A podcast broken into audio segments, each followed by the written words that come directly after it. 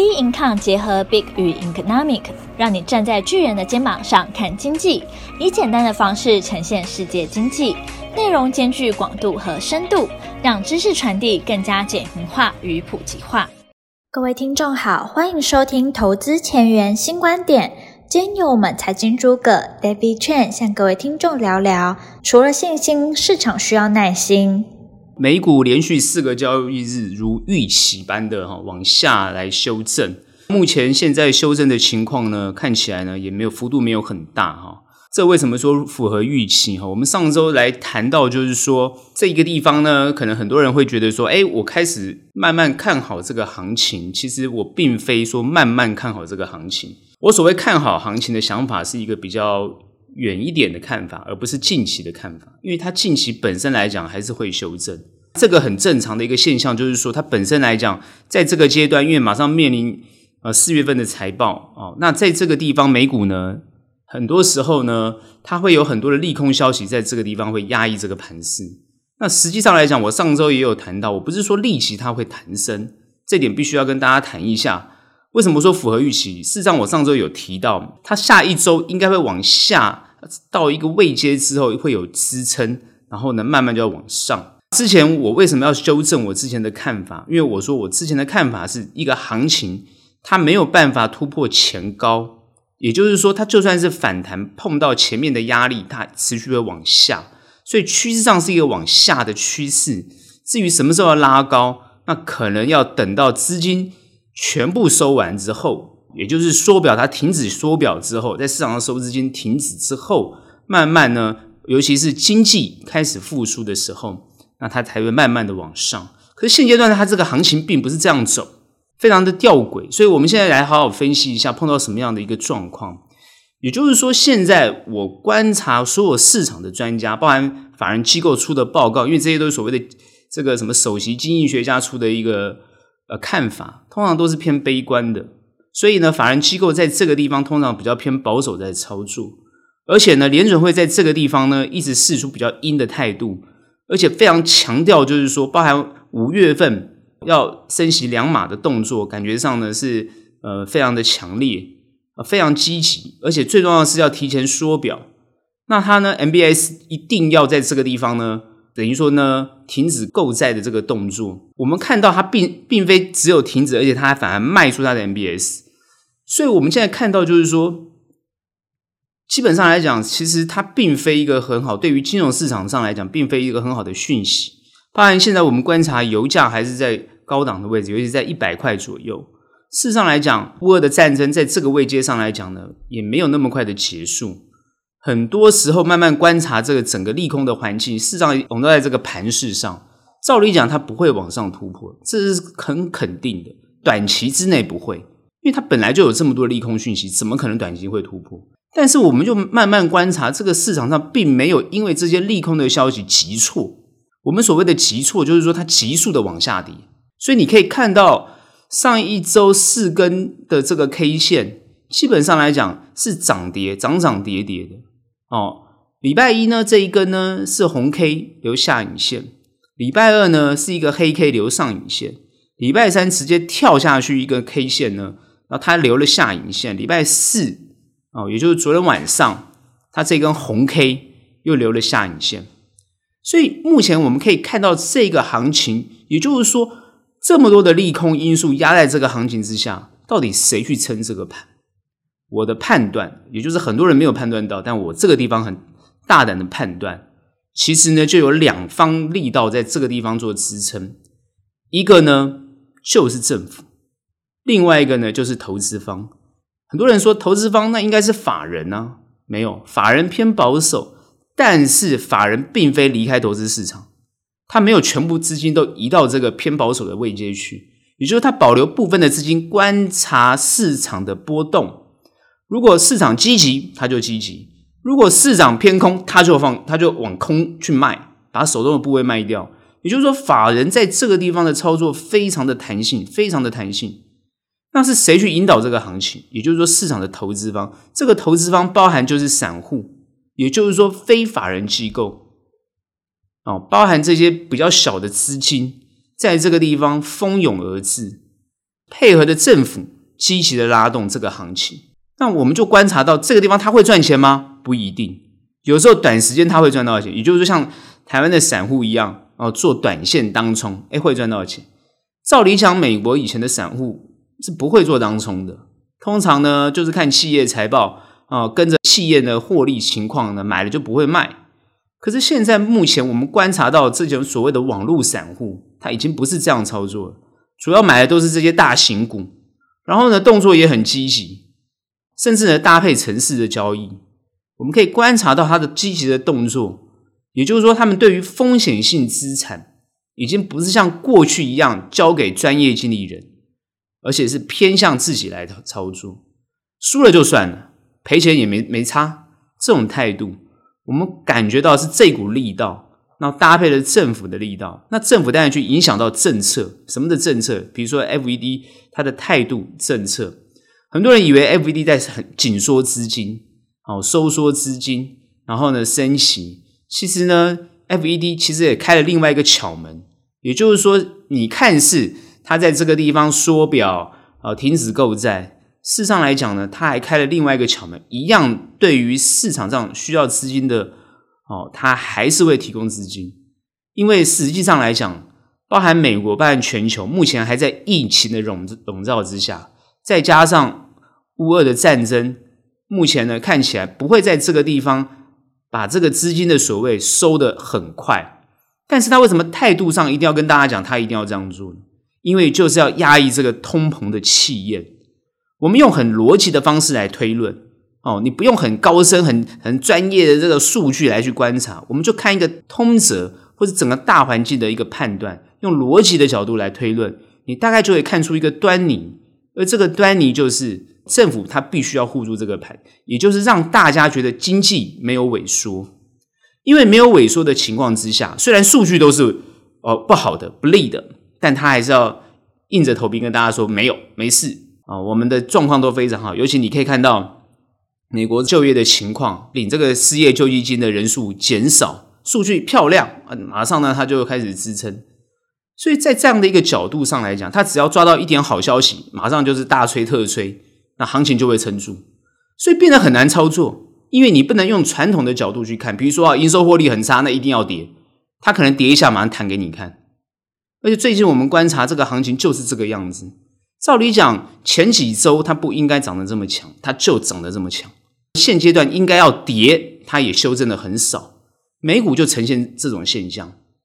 所以呢，当然。大家就变得很难操作，所以法人机构在这个地方呢，反正就吃吃大家的豆腐，反正大部分的资金呢也放在比较安全的地方，反正他们也没有差，所以你就看行情永远在这个地方。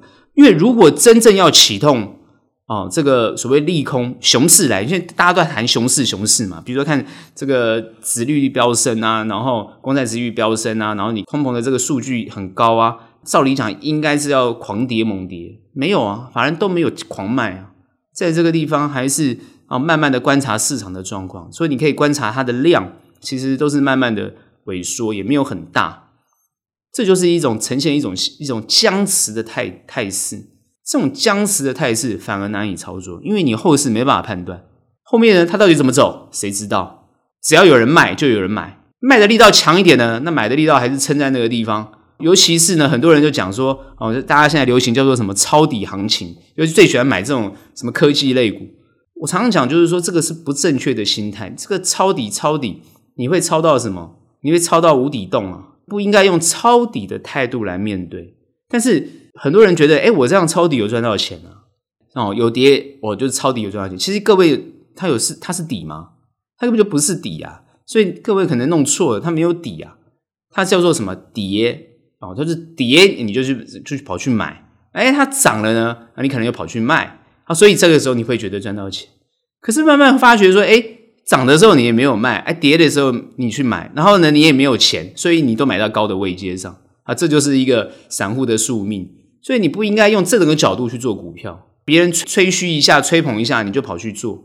当然，很多人觉得说，哎，我有赚到钱，事实上有没有赚到钱是。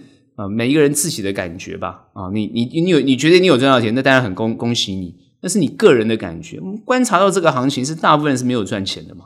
没有赚钱的在那边打肿脸充胖子，说自己有赚钱，那不是很搞笑吗？你光看指数的变化就知道了，这个只有做短才可能赚到钱呢。你做长了怎么赚到钱？你骗谁啊？你想想看，上周上周是涨的，那马上就开始跌了，怎么你跟你跟我说你赚到钱？行情就是跌嘛，你看你的个股也是跌啊。那当然，很多人讲说，哦，那我没有买到这些股票，我是买到其他的股票。哦，OK，都可以啊，都随便你们怎么讲。但我我们的观察就是看一个趋势，看主要的股票的一些变化。哦，照理讲，它要修正，本来就应该要修正多一点。可是现在是吊诡的，它就是不愿意修正，也就不会修正很多。那这个时候呢，我觉得法人当然在这个地方操作，他就变成是观察这个行情。如果法人不主导行情，那就由市场去主导行情。市场是谁？我讲过了，就是政府。然后呢，就是这个投资方、投资人的气势跟态势。所以很多时候呢，这个时候的大家变得是比较冷静在观察。当然，如果三方都很冷静的话，行情必跌，必跌无疑啊！三方都冷，行情必跌无疑。那尤其如果是政府要放它跌，它绝对是跌到无底洞哦，跌到你无法想象。但是我现在相信，全世界的政府没有一个人要干这个事，就连俄罗斯都不干这个事。他可以把这个股市全部关掉，关完之后他就说开，一开马上涨，哦，尤其是他自己在拉的，没有人去买嘛，外资都跑光了，但是他自己自己去拉的，所以很明显嘛，各国政府都是站在哦比较积极做风险性资产这个角色，为什么？他为了要稳固信心，然后另外就观察大部分的民众呢也支持政府。所以这个时候呢，哦，慢慢行情就有所变化。当然，现在很多人讲说，诶，拜登的民调很低啊，怎么会有人支持呢？民调再低也有三四十趴，哦，也有三四十趴。所以呢，基本上呢，他就会撑在这个地方。所以大家不要被一些你无法判断的讯息，然后呢，随便下结论。事实上，来这个走到这个位阶，我们有时候也很难下一个肯定的结论。我们只能就现在的状况，它该怎么做，我们就怎么做。通常该怎么做，怎么就怎么做，也是有获利的哈。所以呢，我们还是保持持续的获利情况。它走空，我们你做多就不要做。那你中长的呢，你当然就可以择优哦来布局，就这么简单的一个操作概念。好，当然呢，资金不够的人不要这样做，够的那就要看得很准。那资金够的都通通不用担心行情，因为呢，我跟你讲，有政府在支撑，连美国政府都干这个事。我以前讲过很多次，美国政府是不干这个事的。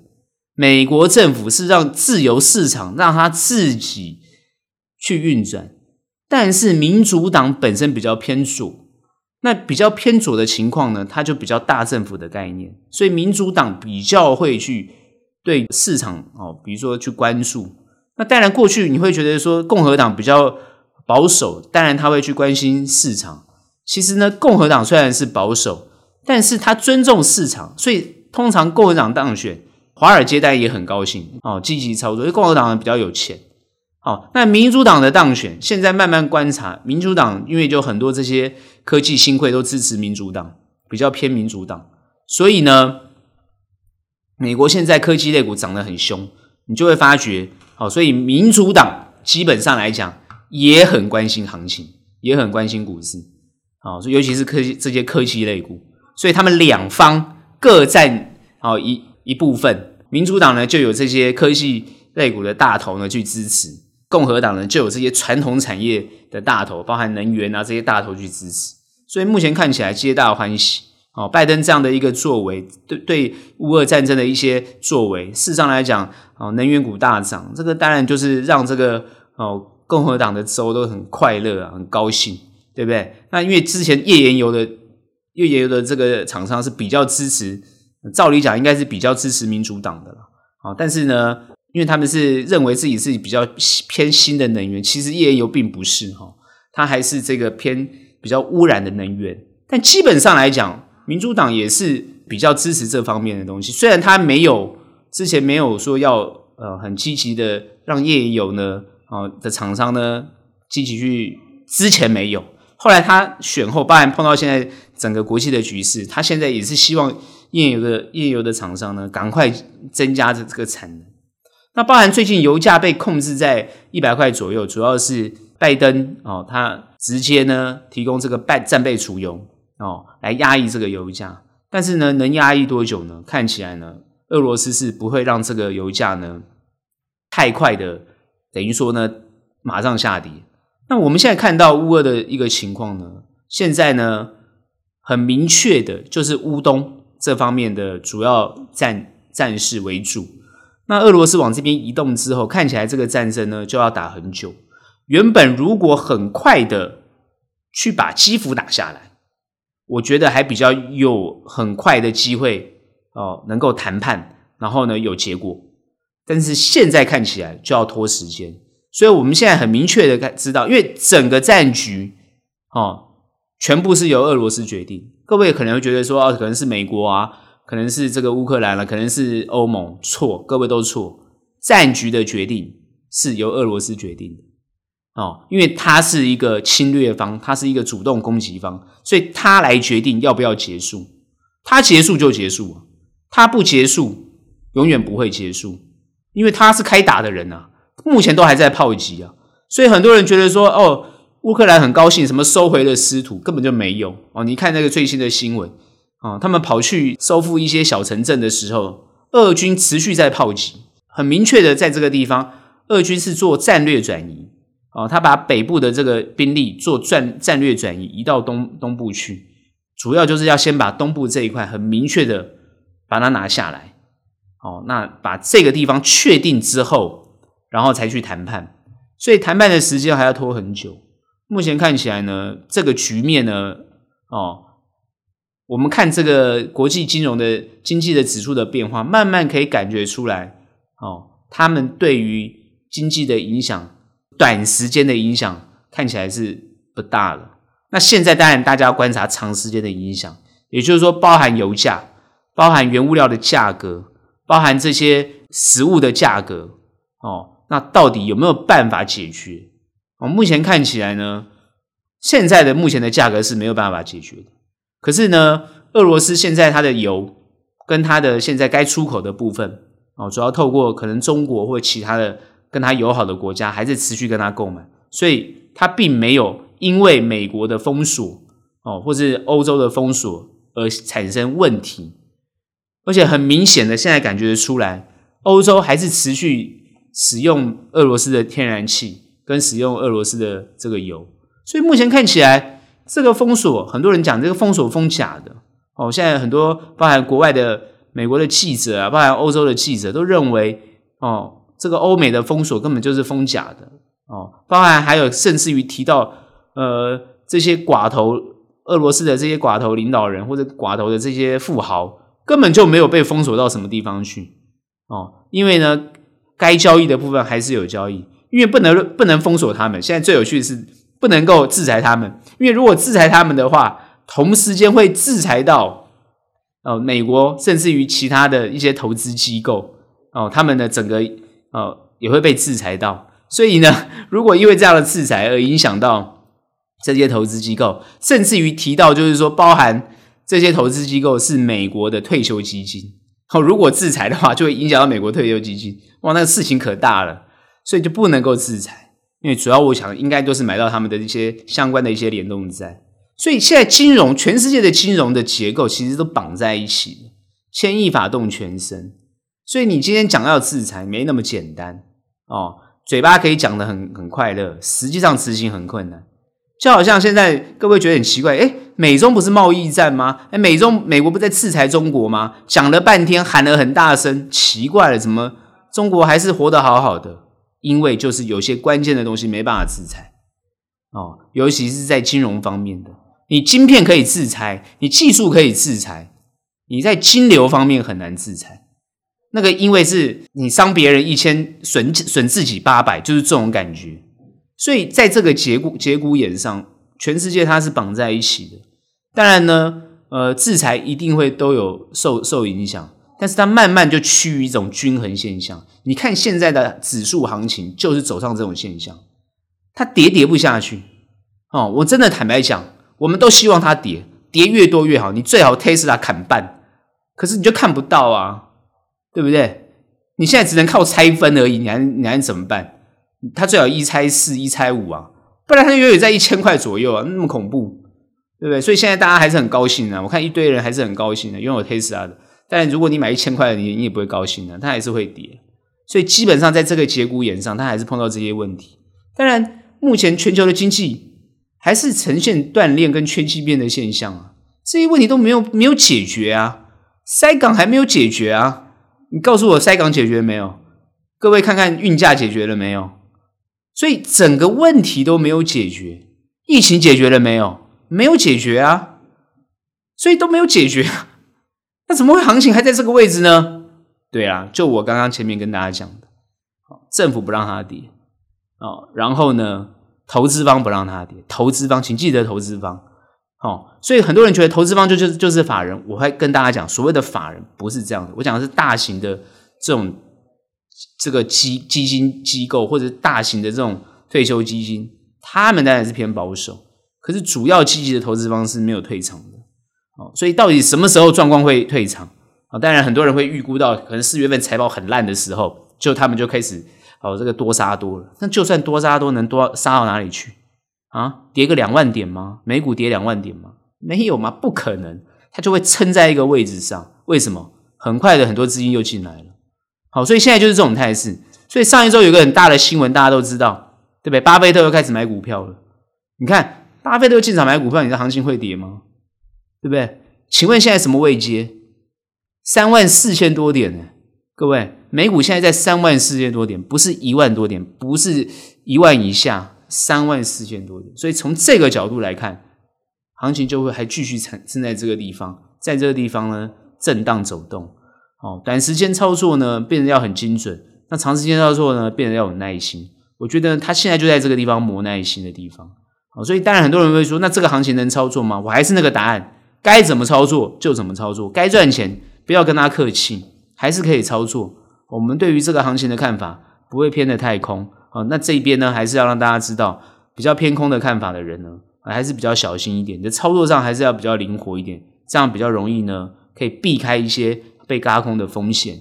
那做多的也不要太高兴，因为股票不会涨很快，也不会涨很多，因为它还是持续被压抑，所以呢，也要有点耐心。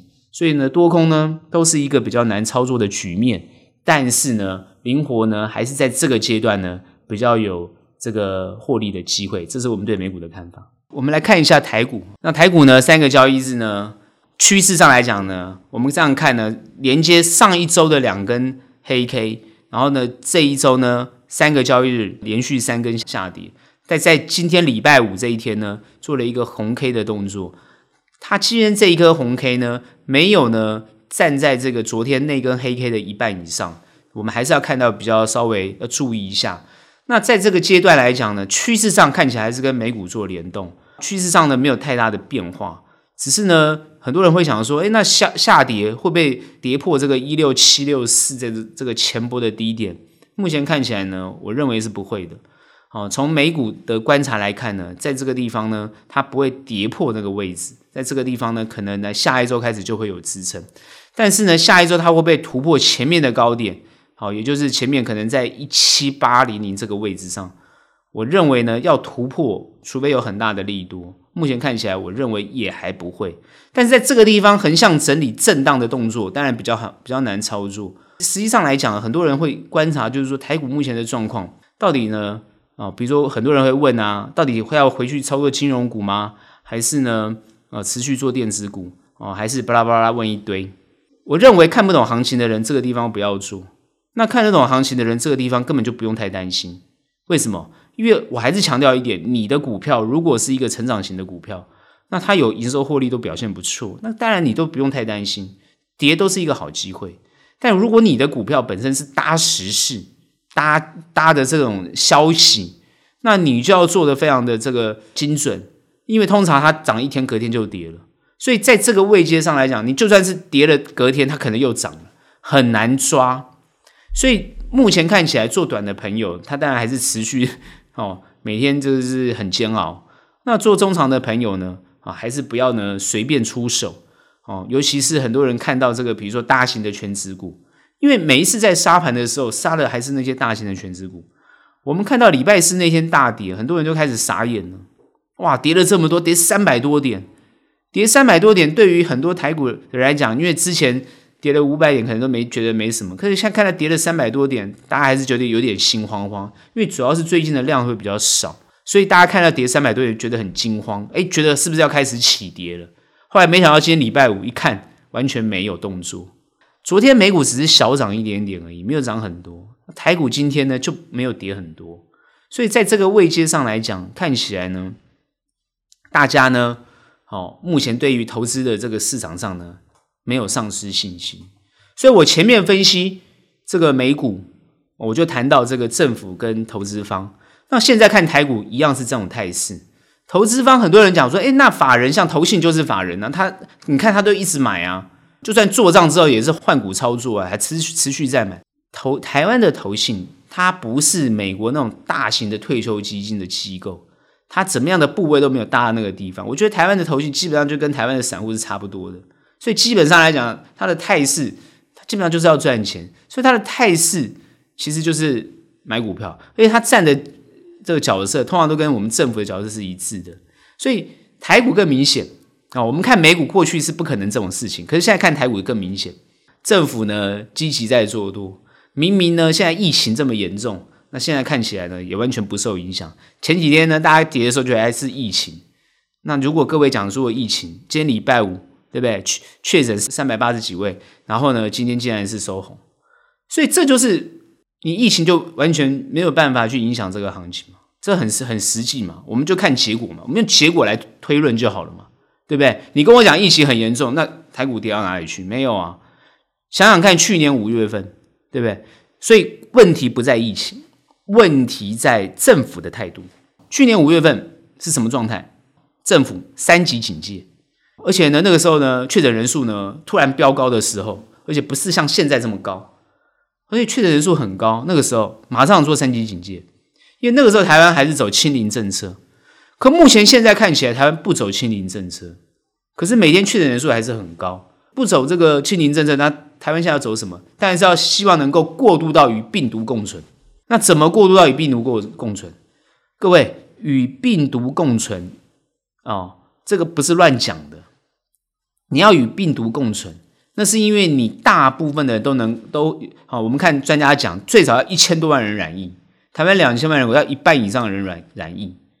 现在目前看起来没有哦，你要一半人以上染疫才叫真正的这个疫情要结束。现在没有啊，所以现在状况是怎么样？是尽量不让它扩散，但是如果扩散了哦，那就想最近听听他们讲，现在就是说。为了不要增加这个医院的这个负荷，哦，就是不做隔离，可能就是自己在家隔离。我想他慢慢会走向这个情况。所以当他已经有 solution 出来，或政府态度这样出来之后，你看那个行情，它就不会因为这种大利空而影响。照理讲，现在是大利空哦。照理讲，应该要跌跌跌跌破一六七六四哦，没有啊。哦，而且国际的大环境也不好啊，通膨还是存在啊，台湾也是要升息啊。所以目前看起来都没有完全没有这种这种态势啊！而且最有趣是，明明疫情这么严重，各位有没有感觉得到？现在真的跟过去不一样。过去疫情这么严重的时候，大家真的是足不出户啊。可是这次你看这个呃清明扫墓的假期哦，我们我们只有三个交易日，那刚好呢哦就是多放了两天的这个清明假期。你看到处还是人很多。各位，这很明显感觉到处有很多。你看现在餐厅还是你要订也不一定订得到，所以也就是说，现在台湾的社会慢慢慢慢的，大家民众的共识很重要。虽然我们现在大家还是非常的这个要求这个口罩戴紧啊，然后呢实名制啊各方面。我们看这波疫情延烧的很快，通常是实名制都哦没有做的很准确，也就是说大家都松懈，这是事实啊。那现在政府也觉得说这个病毒很难防，也防不住，哦，所以呢，慢慢就是一种比较缓的一种控管方式。所以端看政府的政策，你就可以预判到后面的情况。也就是说，这个行情它不会因为疫情而影响，想办法让疫情摆脱哦影响这个行情。那最有趣，我们观察到就是防疫概念股，前几天就哦大跌的时候，它它们都在涨，哦，最近就开始呢修正。啊，就是什么？大家已经慢慢的不受这个东西的影响了，哦，所以现在目前观察这个疫情啊，跟行情，它要感觉慢慢要脱钩，好，这是政府希望看到的。那投资方也是一样，在这个地方，只要有政府它很积极，我觉得投资方就不会离场，它就会很积极。好，为什么？因为他会觉得跌下去有人撑嘛，然后有政府在撑嘛。可你看外资就不是，外资是跟国际做联动，国际跌它就狂卖，国际涨呢它就小卖一点，好，要不然就是买一点点。那主要的态度，我觉得它对台股基本上来讲还是比较偏空。所以你看外资的动作，基本上来讲，你从这个呃今年的一月份开始，一八六一九开始，它一路一路你看到都偏空操作，都往下的。好，各位很明显，它趋势就往下，所以整个行情是他们在压抑这个盘势。但是为什么没有跌很多？通常就是我们内资在支撑这个行情。好，所以呢，在这个来来回回的过程当中，这一路走来，如果从年初到现在，报到四月份第一季这种状态，看这种行情，很多人是赚不到钱的，根本是没有赚钱，而且还赔钱。好，所以呢，不会操作的人，通常都是不懂。那不懂呢，哦，就以为呢政府会护盘，那以为呢就是投资很热，可是自己回头看一看，根本就没赚钱。所以最近大家是很闷，我知道，很多人操作都是不好的。很闷啊！你想想看，连续跌了哦，这个呃这一周三三根 K 线，然后上一周呢两根黑 K，好，大家原本以为它要反弹上去，没有，就马上往下跌修正，所以当然很闷嘛。连续五天五个交易日都很闷，哦，这也没什么好闷的，它本来就应该要修正。我还是强调，我们希望它修正多一点，可是看起来今天它马上就又支撑上去了，哦，所以呢，看起来下一周呢，它呢就会往上。开始弹升，那至于会不会破突破这个一七八零零啊，那就是蛮重要的观察。那主要就看有没有更多利多的消息出来。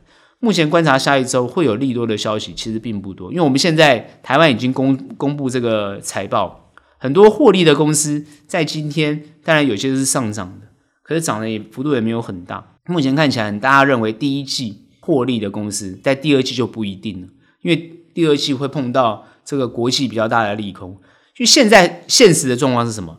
还是让大家知道，现实的状况就是厂商进的原物料很贵，然后呢，需求端呢可能会消消失，所以他做出来的东西可能没有人买，因为它价格很高，所以厂商呢，各位要特别去注意，你看他财报的存货的情况，所以这个部分呢，可能就是大家可能要从财报里面特别去观察，哦，存货的情况哦是怎么样。如果存货过多，哦，在这个地方呢，销售量呢，呃，这个可能它的业绩呢，可能是几个月前反映到现在，那因为存货过多，那这个东西都有很大的后面的风险，所以财报要看懂，要看清楚，好，那股票就不要随便乱买，不要因为它现在有消息面啊，怎么样，后面呢，呃，很大的机会，你现在就就就进场，那我认为在这个阶段你就会套牢。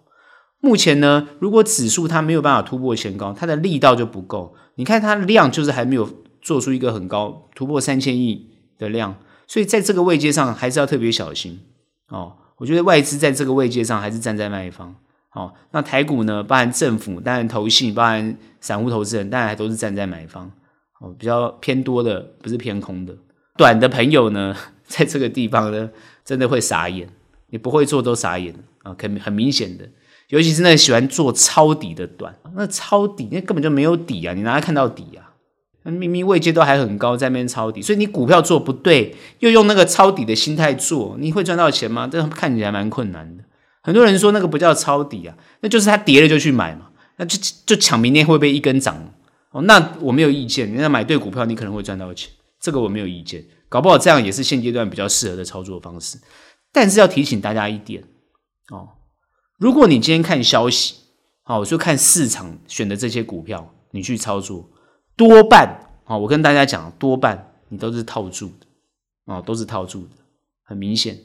好，最近大家又又风向又看到金融股，我会很肯定的告诉大家，你最近的金融股会套在上面，现在你就套在上面了，哦，我不客气的讲，哦，很多人会讲没有啊，金融股多好啊，明年要多好啊，多看好，多看好。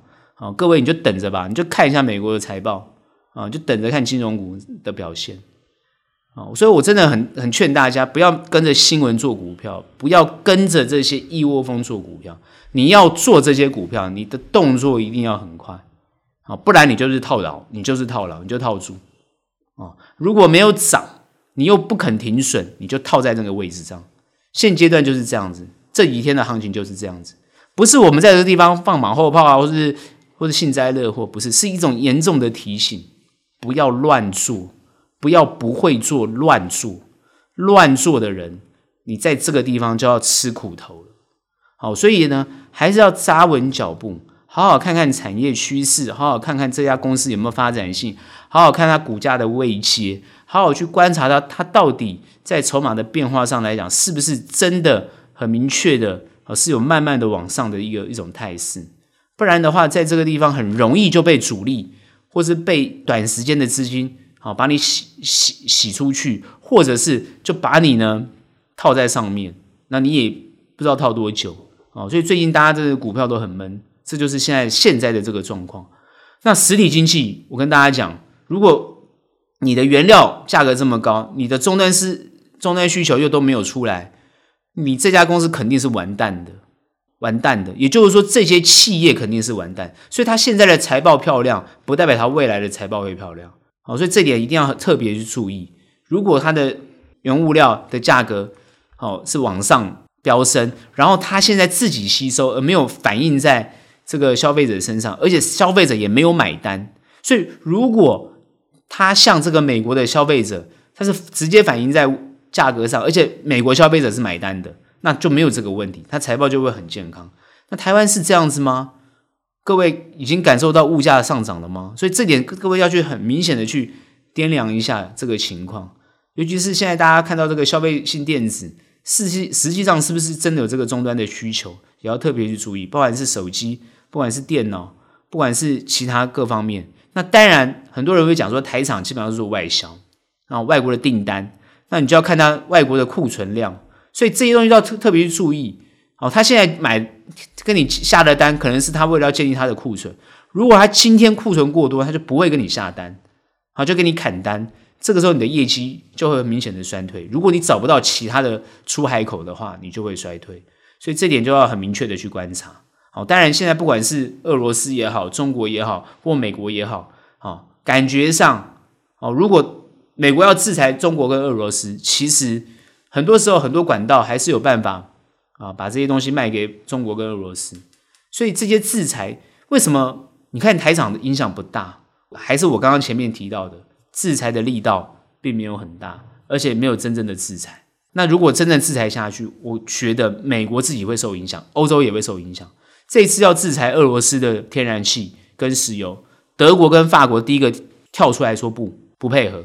那如果德国德法都不配合，欧盟基本上都不会配合。你会说啊，很多人配合啊，各位都是前东欧国家，都是跟苏联苏联敌对的，都很配合。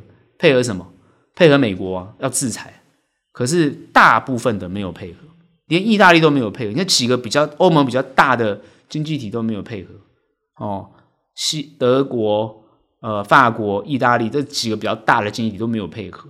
也就是他们很需要，就是俄罗斯的天然气跟石油。那基本上来讲，我觉得也是他们不希望跟俄罗斯起冲突，不希望被美国或是被这些东欧的小国绑架。各位要记得哦，这个盘算哦。所以你说北约，北约哦，美拜登讲说北约是有史以来最团结的哦。其实马克龙之前讲哦，北约已经是就是形同虚设哦。就是呢，没有用了。可是现在也看到哦，这个北约哦，现在对于普丁比较友善的，大概可能是马克尔红啊，就是法国、德国呢。现在基本上来讲呢，就是两边都配合哦。看起来呢，这个肖兹实在是没什么担当。那如果这个战事不会化解，也没有很快时候解决，那他们这个战事所带来的利空压抑这个盘势就会持续。你说很积极的往上冲，或是很快的这个反弹，我觉得都会受到压抑。之所以难做，就难做在这个地方，所以你不要过分乐观，千万在这个操作上不可以过分乐观，也不可以过分，一天到晚问说，哎，这个能不能买，那个能不能买？哦，很想买股票。其实你要放稳你的心态，不是很想买股票。你这个阶段你是很想买股票就不对啊。但是你如果很想买股票，你就要买对的股票，不要买错的股票。哦，你买错的股票，买错位阶，买错的股票，那你今天亏损的幅度就会不断的扩大。所以这个位阶，这个时候的操作是让人亏钱的时候，不是让人赚钱的时候。所以专业的来讲，其实呢，应该是要怎么样扩大获利面？我们会朝朝这个角度来慢慢的去做。那基本上呢，很多人问说，好吗？那你讲到底怎么样才能赚钱嘛？还是回到我之前提醒大家的操作方式啊？如果大家长时间追踪去听我建议大家的操作方式啊，我完全不会改变现在的操作看法。短跟中长必须要分开来，短持续灵活。短呢，绝对不要做低阶的动作。短做低阶动作是一个愚蠢的行为。中长呢，一定要做对股票，然后去接股票，而且要持续接，绝对不是呢一次 all in，然后开始等，你就是叫套牢。那个时候叫套牢哦，这个是不能这样操作的。好，那中长跟短的操作是不一样的。短的，一定要选择它比较强。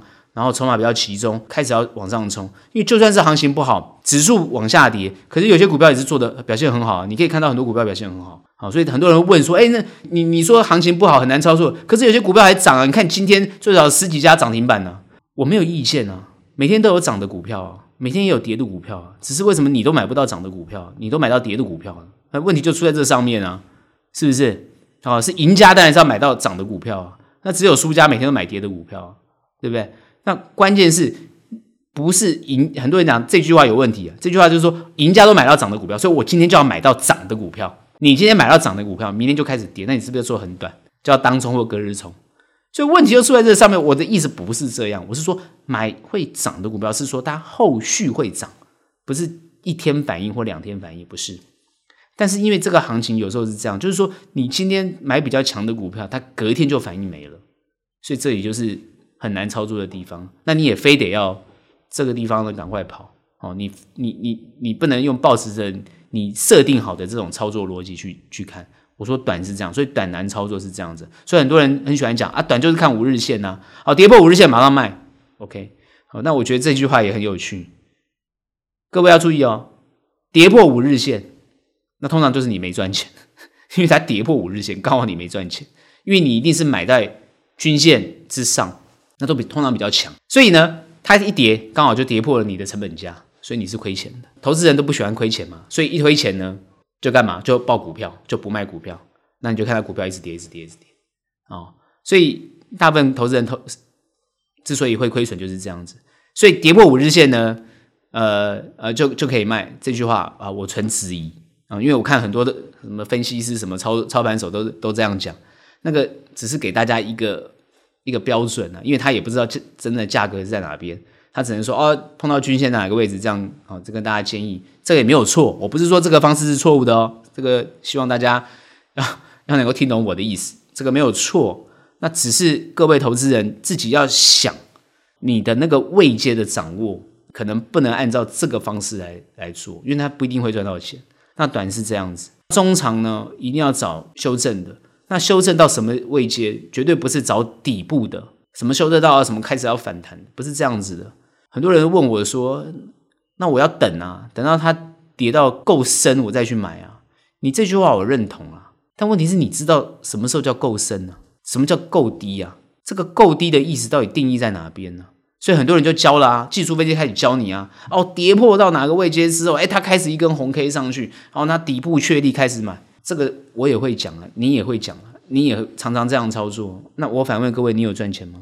所以关键不在这个原理原则上面，关键就是说你的标的到底对不对？有时候你那样操作是会赚钱，没有错。可有时候又不是这个样子。所以在这种似是而非、来来回回过程当中，常常你会搞不懂。所以坚定你的想法，就是说中长的想法，基本上它下跌之后，不用去测底。因为它没有底，跌就跌，就让它跌哦。你有多的资金，你就买，慢慢买，就是慢慢买，不要一次买哦，慢慢买。好，买到它开始弹升的时候，好，那你就要慢慢观察哦，你的获利的位阶在哪边，然后不要期待它会涨非常多，哦，就很多人很奇怪，很喜欢讲哦，我觉得我要转什么几倍又几倍，这个是拿来唬人的，你们也信啊？这个你也信？不是这样子的，该获利的时候你要懂得走，不要用等的想想法。你想说，哎，我的前面都等那么久啦，对不对？我前面都已经熬那么久了，我我后面当然要。对不对？赚多一点再走啊，这点我同意啊。很多人的心理想法我同意啊。股票他就不同意啊，股市他就不是这样子啊，他就不不走你的心理想法嘛。所以当然就没办法赚钱，因为你不是操控股市的人，你不是操控股市的人，你资金没有多到可以操控股市。就算连政府他也要收更多的税，印更多的钞票，他才能操控股市，不然他怎么操控股市？他只能恐吓投信而已啊，对不对？办恐吓这个政府政府的八八大行库，办他他能怎么办？有时候他也是没办法撑的，所以他其实是想办法把一个氛围维持住。那只要大家有信心，这个行情就应该还可以啊，不影响。目前我们观察到这个行情，它的气氛还是凝聚在这个地方，所以呢，跌的不大深。那我们就要比较理性的去看待后面的走势。所以呢，我觉得中长有机会。哦，所以这个地方绝对不要看太坏。好，我觉得中长有机会，好的股票真的是不会寂寞，它应该会后面表现得很好。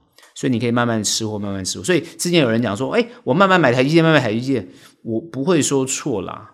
哦，那可是现在台积电也没回到六百块啊，你也没你你们也很多朋友没有赚到钱啊。而且台积电的股价很高啊，所以很多人说，哎，我买买零股，那零股就赚到一点点钱，其实没有意思。还不如把那个钱去买比较活泼、比较有机会的股票。那另外很多人讲说，那这个时候他去买纯金融股。我最近听到很多什么所谓的专家又开始在讲，对不对？很多人问嘛，金融股这个地方能不能存股嘛？我我问各位嘛，金融股现在涨到这个位阶了，你跟我谈存股，你不是搞笑吗？你我真的很觉得很搞笑。就讲这种话的人，我们是很直接的讲啊，不客气的讲，那不就搞笑吗？你告诉我，台湾的金融。能赚多少钱？你最会赚的富邦金一年赚多少钱？跟科技业股比，能比吗？请问各位，你是在做价差，还是在做买股票跟他同生共死的？那很多人说，我是存股啊。你现在存股的朋友，我反问各位嘛，你殖利率高到哪里去？我反问各位，你殖利率高到哪里去？你股价都在上面的嘛？什么时候存股最好？跌的时候存才是最好的。那现在你是存什么东西？我不懂。所以这个地方很多人在讲，可以，你要存。本来存的概念就是，不管它涨到什么样的位阶，或者跌到什么样的位阶，我就机械式的，我就是无脑的机械式的，该扣款就扣款，我就慢慢买。OK，我认同这种操作方式，叫做基金最喜欢讲的不停损的操作方式。好，就是不断的持续的持有它，好，主要是赚它的这个利息钱，没有问题。只要它固定会配息给你，我觉得都没有，我都没有任何意见。只是说你今天持有的成本会过高。照理讲，现阶段应该不是它最好的局面啊。首先你要去观察台湾的指数在哪个位阶，一万八千多点。金融股只是补涨而已，因为它前面都没有涨哦。它是因为现在啊外资就把就跑去买进金融股，然后把它把它往上拉哦。所以要搞懂这个关键哦，所以我们还是持续看好台湾的科技类股，比较有未来性。虽然很多人觉得科技类股要倒大霉了啊，我觉得倒大霉也不错啊。为什么？那不就是开始有便宜可以捡了吗？那你还是要观察终端需求跟科技有没有改善跟进步哦，这才是一个比较可以去观察的地方。当然，现在很多数据去观察，很多新创公司在现在都募不到资金，因为乌俄战争的关系，全球。投资市场上混乱，IPO 数字都减少，新创公司呢，或者新的科技科技公司呢，都没有机会哦，呃，获利哦，股票换钞票。其实我这个地方要去想一想，这个 IPO 的思维啊，你到底是在经营一个好的公司呢，还是呢，只是为了让它上市，把你的股票换成钞票，然后开始退休？这个思维很奇怪，然后把你这个东西风险。转嫁到这些投资人身上，请问你是在经营公司，还是在转嫁风险？所以我通常不认同这些 IPO，虽然很多人说 IPO 的公司呢，像独角兽啊，像之前脸书啊什么哇，都可以赚很多钱啊，啊，好的公司也不错。我通常都是看它 IPO 之后，然后公司比较稳定，甚至连 CEO 都被废掉了，因为那个 CEO 只是为了要换钞票而已。真正好的团队进驻，真正好的这个经营哦进来，那才是值得买的公司，而不是在 IPO。IPO 可以抽签嘛？因为你的心态跟这个呃成立公司的人一样，他现在也要股票换钞票，所以呢，他只要 IPO 成功哦，你只要抽签抽到，马上就卖掉哦，不要跟他同生共死，因为他也是要马上卖股票。还有那些大股东都是一样，还有那些什么天使轮啊，A 轮、B 轮、C 轮，每一个人都在那个时候 IPO 成功就是要卖股票的，没有人跟他同生共死的啦，这样理解了吧？因为他们就是要赚这个钱嘛，就是要把风险转嫁一个转嫁到这些消费者身上，啊，一一般大投资大众身上，所以大家请你把眼睛照着放亮一点。我这边我不多说，因为很多很多人会问我这个 IPO 的事情，啊，我们都不会建议。我们做投资这么久了，其实虽然 IPO 有可能让你这个翻身呢，啊，但问题就出在我们不管是什么 A 轮、B 轮、C 轮，你不是参与这个投资方的人，你通常你的部位也不会很大，他什么时候成功你也不知道，他一定要在市场做造势的动作，所以很多时候如果你买得到那个部位啊，成功最好，因为有很多都是失败的，很多 IPO 是失败的，啊，各位要记得很多 IPO 是失败的。啊，就是也是没有成功上市，没有成功上市就没有机会把你的股票换钞票，事实上是真的。所以很多人就会讲说，哦，买这些所谓的没有上市的股票，那简直是非专业的东西，并不要轻易的尝试，那是比风险性资产更高风险的东西，比风险性资产更高风险的东西，那我就会建议各位把你的钱拿去买乐透就好了。那个东西就是凭运气就好了，哦，所以从这个阶段我们去看短、中、哦、长的操作，必须要有所不同，哦，特别注意，现在联准会态度是鹰派，会压抑这个行情，乌俄战争不会结，还没结束，啊，暂时不会结束，所以还是压抑这个行情，哦，然后美国财报周要出来了，啊，然后呢，四月份财报出来了，哦，可能会压抑这个行情，所以利空因素很多，利多。就是大家都有信心啊，去撑住这个盘，所以它就会在这个地方晃动。下一周还是有可能是一个比较震荡的行情，所以的各位呢，可能要比较注意跟小心。那我们持续呢会关注啊，也是持续在这个操作市场上呢，好好的去看这个这个行情，持续关注后面的变化啊，这是我们对台股的看法。今天的投资前沿新观点就到这边结束。喜欢我们影片，欢迎订阅。有任何问题、任何想法，欢迎到脸书专业以及 Instagram 跟我们做交流喽。那我们下期节目见，拜拜。